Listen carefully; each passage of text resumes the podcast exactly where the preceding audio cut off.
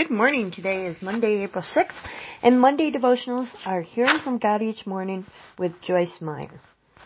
Uh, today we're going to do Practice Makes Perfect, but I also named it Step Out and Find Out.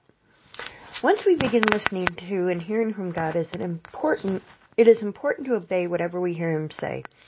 Obedience increases our quality of fellowship with Him and strengthens our faith. We might say practice makes perfect when it comes to hearing and obeying Him. In other words, we become more and more confident as we gain experience. It takes a lot of practice to reach a point of complete submission to God's leading. Excuse me.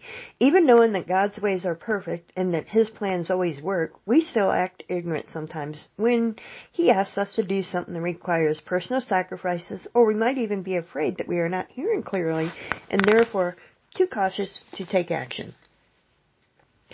Don't be fearful of sacrifice or of making a mistake. There are many things in life that are worse than being wrong. Jesus said, follow me.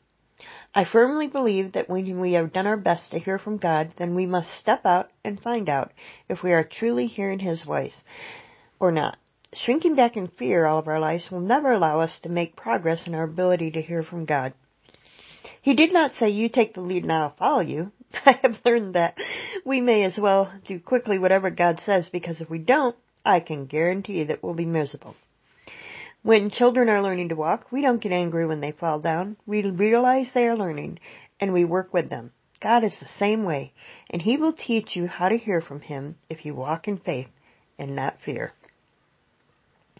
God's word for you today is listen, discern, and obey boldly.